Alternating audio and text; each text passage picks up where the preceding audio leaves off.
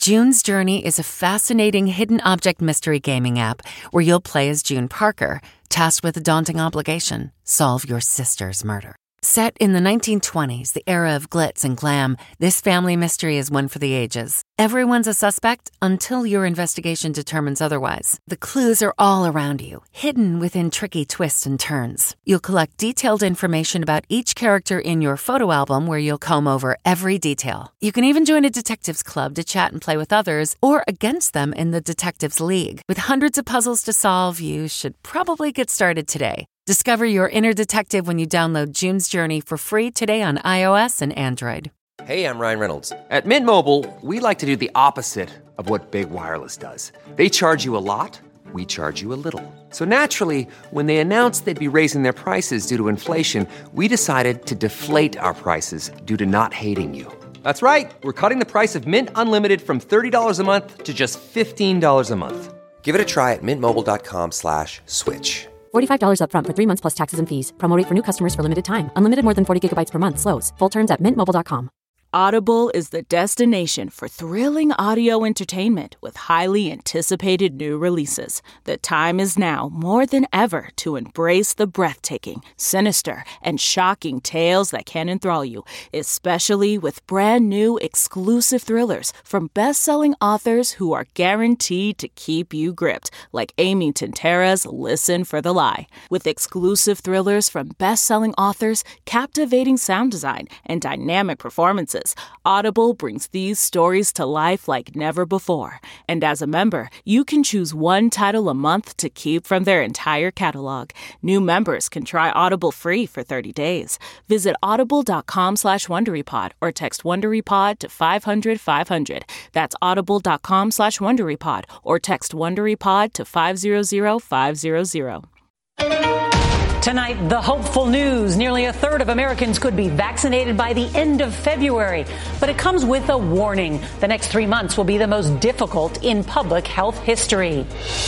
Why the head of the CDC said today December, January, and February are going to be rough as hospitals have almost doubled the number of COVID patients they had in the spring. But the major step tonight toward ending the pandemic. Britain approves Pfizer's new COVID vaccine. So why did the UK give approval before the US? Plus, home for the holidays? The guidance tonight on whether you should travel for Christmas. Pardoning the president's kids? Why President Trump and his top allies believe Ivanka, Jared, Don Jr., and Eric could need what's being called a preemptive pardon. Urgent plea. Republican officials in Georgia call on the president and others to condemn violence against election officials. Someone's going to get hurt, someone's going to get shot, someone's going to get killed. Plus, one day after the attorney general says there was no widespread voter fraud, the president says he was cheated out of the election. Cleared for takeoff. We're on board the 737 MAX as it flies with passengers for the first time since it was grounded nearly two years ago. The government tightens the rules on service animals on planes. What does it mean for emotional support dogs? The Fauci effect. Why med schools are seeing a surge of applications. And how one Olympian traded the soccer ball for a stethoscope. This is the CBS Evening News with Norah O'Donnell, reporting from the nation's capital. Good evening and thank you for joining us. We are going to begin with that breaking news, that frightening new warning from the head of the CDC. As many as 450,000 Americans could die from the coronavirus by February in what he calls the most difficult three months in the history of public health. Now, that prediction comes from Dr. Robert Redfield, and it comes less than two weeks before Operation Warp Speed says the U.S. should start distributing its first vaccines. Great Britain is moving even faster than that after the government there approved Pfizer's vaccine today today, launching a plan to start giving shots within days. Well, tonight, the commissioner of the FDA tells CBS News it will take longer for the U.S. to approve the vaccine to assure Americans that it is safe. Still, experts say even when vaccinations begin, the damage from all that Thanksgiving travel may already be done. And as we come on the air, the rate of new infections nationwide continues to grow. Hospitalizations from the virus have hit an all time high, too. So, in an effort to stop further spread tonight, the CDC is once again asking Americans not to travel to celebrate the upcoming holidays. And it's lowering its recommendation for how long Americans should quarantine if exposed to someone with the virus. So listen up. It's lowering the length of isolation from 14 days now down to as few as seven.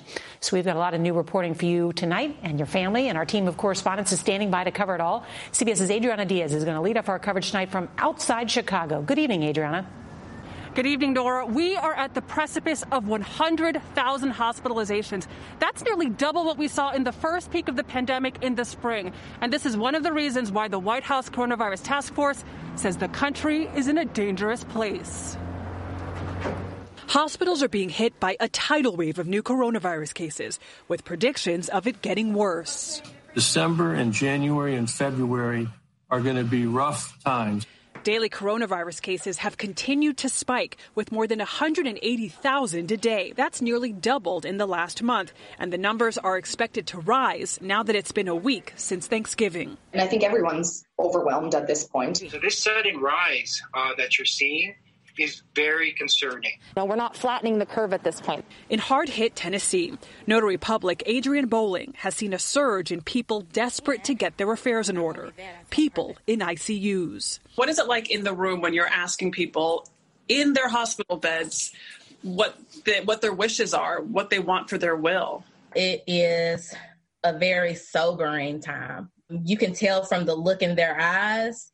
Um, it's almost as if it's becoming real that am I not going home? Is this going to be my final resting place? In California, average new cases and deaths have jumped more than 50% in just two weeks. In North Dakota and Rhode Island, 90% of ICUs are filled. Tonight, Stephen Hahn, the head of the FDA, is responding to whether the agency is under pressure to approve a vaccine after being summoned to the White House this week.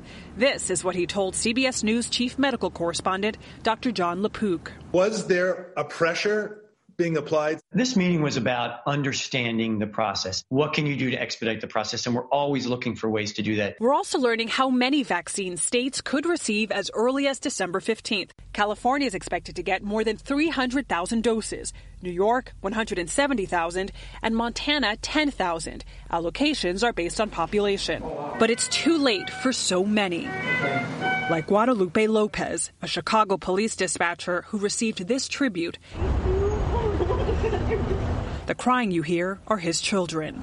My dad devoted 33 years of helping helping officers go home to their families. Their mother Maria has no idea her husband was given full honors after his death because she's in the ICU battling COVID. Hopefully mom comes home and we'll be we'll be waiting for her with open arms. You know, that's all we want for Christmas is our mom to come home. Their mother is still fighting in the ICU. She's on a ventilator, but she's stable in the hospital behind me. Meanwhile, the CDC is telling Americans once again not to travel over the holidays because of potential spread. They're still waiting to see what the impact will be from Thanksgiving gatherings. Norah? Adriana Diaz, thank you. Tonight, many Americans are wondering when Pfizer's COVID vaccine will be available in the U.S. and how it will be distributed. That's why the decision by the British government to approve the shots there is drawing worldwide attention and what will be the first real world test of just how well the vaccine works. CBS's Charlie D'Agata reports tonight from London. Tonight, all eyes are on the UK as the country's health minister says help is on the way. Mass vaccinations start early next week. Regulators granted emergency approval saying the vaccine met strict standards of safety. Pfizer BioNTech's latest data was only submitted for approval 10 days ago. But regulators here have had a rolling review of the research, meaning they've been analyzing clinical trials since June. But, and this is a very important point indeed, that doesn't mean that any corners have been cut. None at all. Vaccines manufactured in Belgium are put into special freezer boxes that can carry up to 5,000 doses.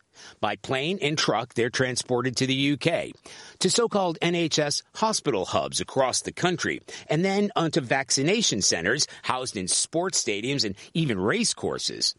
The ultra cold temperature requirements are not a problem, according to Pfizer's UK manager, Ben Osborne.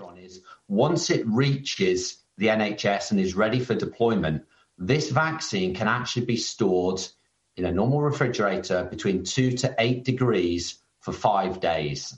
Care home residents get it first, followed by people 80 and over and frontline healthcare workers, down to people 50 years of age and older. The rest will have to wait, but not for long.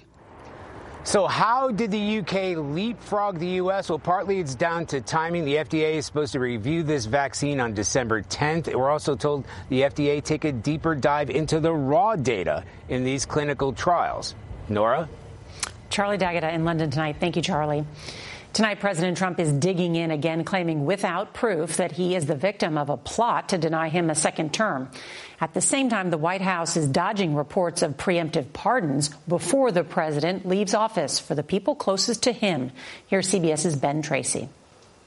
This may be the most important speech I've ever made. President Trump tonight releasing this bizarre 46 minute long speech. But I went from leading by a lot to losing by a little. Filled with more baseless accusations of election fraud. We have in all swing states major infractions or outright fraud. If we are right about the fraud, Joe Biden can't be president. But court after court has ruled the president is wrong about the fraud, and his campaign lacks credible evidence. The president's own attorney general Bill Barr says the Department of Justice has found no widespread fraud that would change the election result. Today, the White House would not say if President Trump still has confidence in Barr. If he has any personnel announcements, we will be the first to know it. And the White House is also dodging questions about reports that President Trump is considering preemptive pardons for three of his adult children and his son in law, Jared Kushner, egged on by his Fox News supporters. Is, why wouldn't he just pardon himself and his family on the way out the door? But none of his children has been charged with any crime, so it's not clear why Ivanka Trump would need a pardon.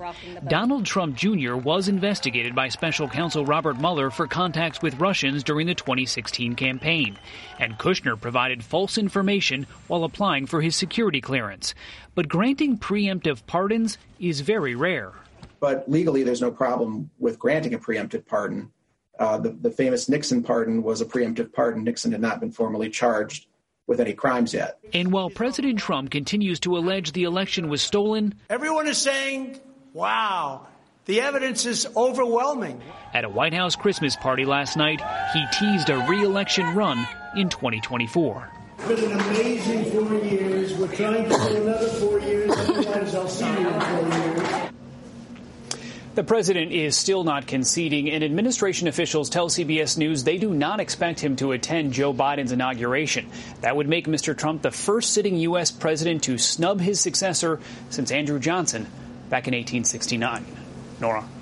Ben Tracy, thank you. Tonight, President Trump's baseless claims of election fraud and conspiracy are drawing a fiery rebuke from Republican officials in Georgia who say that the groundless allegations from the president and his supporters are actually putting the state's public servants in danger of violence. Here's CBS's Mark Strassmann. By midnight, Georgia should finish counting the same ballots for the third time and expecting the same result. It looks like Vice President Biden will be carrying Georgia, and he is our president elect. And for that, President Trump has relentlessly attacked state officials here. The Secretary of State, who is really, uh, he's an enemy of the people. Republicans, like Georgia Governor Brian Kemp. He's done absolutely nothing. I'm ashamed that I endorsed him. His tweets charged Georgia's election was rigged, massive voter fraud, call off election. There's zero proof of that. But death threats have targeted the Secretary of State and other state officials. It has to stop. On Tuesday, Gabriel Sterling, Georgia's elections manager, and another Republican angrily blamed the president. Stop inspiring people to commit potential acts of violence. Someone's going to get hurt. Sterling told us police now protect his house and family. If you could get the president's attention today, what would you tell him? Mr. President, you lost this state. It's time to give up the ghost, but stop undermining the, the people's belief in the system. Next month, Georgia's two Republican senators, David Perdue and Kelly Loeffler, both face runoff elections. President Trump will campaign for both of them here on Saturday. That worries Dan Eberhart, a Republican donor and strategist. Two thirds of Republicans think that the election results are incorrect. And that is a really uh, stormy seas for Senator Perdue and Senator Loeffler to fight upstream now. For many Republicans, there was another worrisome moment today in Atlanta. Two lawyers, Trump allies involved with the president's unsuccessful election appeals, urged Republican voters here to boycott next month's runoffs. Why? They charge that Georgia's election machines are rigged. Norah? Wow, Mark Strassmann, thank you. Tonight, former astronaut Mark Kelly is the country's newest senator.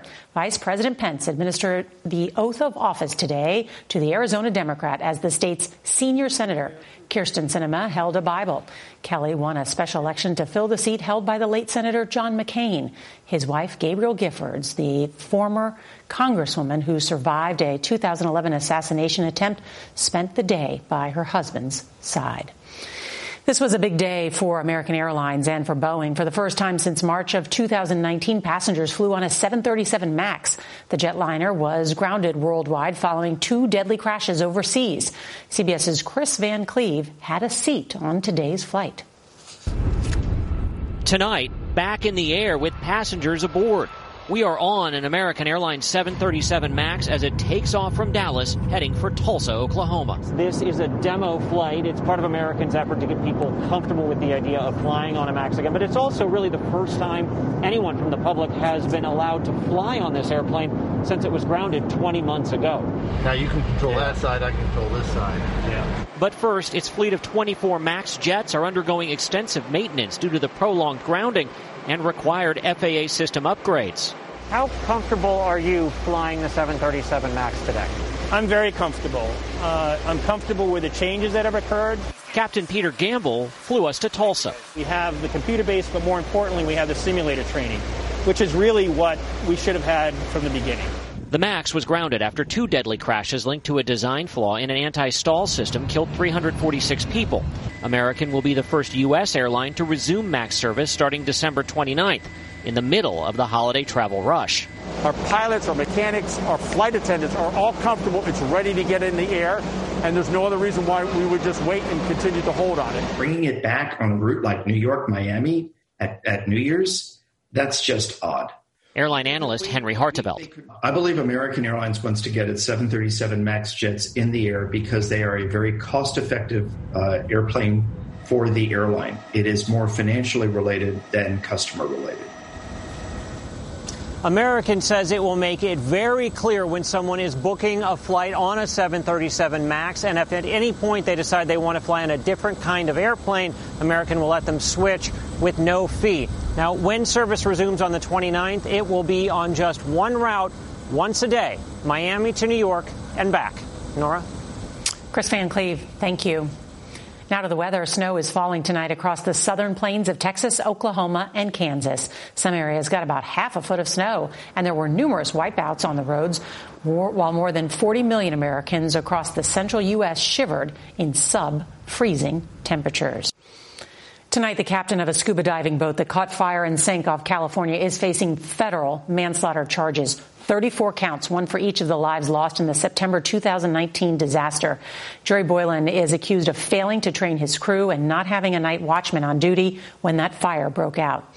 Well, tonight there's a new rule for airline passengers no more emotional support animals. Next year, the only service animals allowed on planes will be dogs, specifically trained to help people with disabilities. That rules out cats and exotic pets, including, yes, turkeys and peacocks. All right, a new, perhaps surprising accolade for Dr. Anthony Fauci. He's been named one of People magazine's People of the Year. Dr. Fauci has been the person that people turn to throughout the pandemic. He and other medical workers tonight are now being taking credit or giving credit for an 18% surge in applications to medical school this year. They're calling it the Fauci effect. The fight against COVID is like none we've ever seen before. But one frontline doctor knows something about tough battles. We get more now from CBS's Carter Evans. There's a quick shot taken in. It's loose, and a goal for the U.S. at six. During her professional soccer career, Rachel Buehler Van Hollebeke competed in the World Cup and earned two Olympic gold medals. Now, instead of dribbling the ball, she juggles patients at a San Diego area hospital. What sort of traits or skills did you bring to medicine from soccer? Teamwork. understanding your role on a team, that work ethic, that determination really translates. Van Hollebeke graduated from medical school just before COVID 19 gained traction. The family medicine resident is already seeing the crisis firsthand.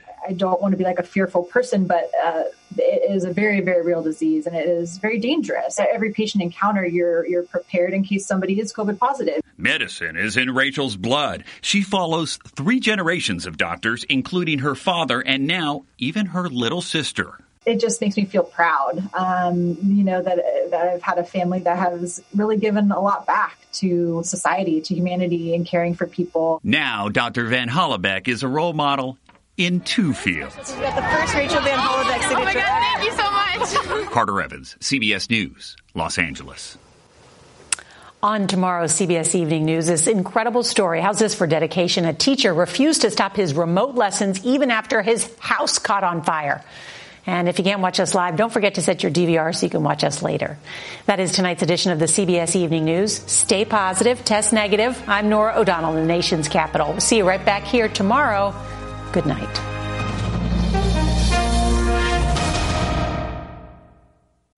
Hi, this is Jill Schlesinger, CBS News business analyst, certified financial planner, and host of the Money Watch podcast.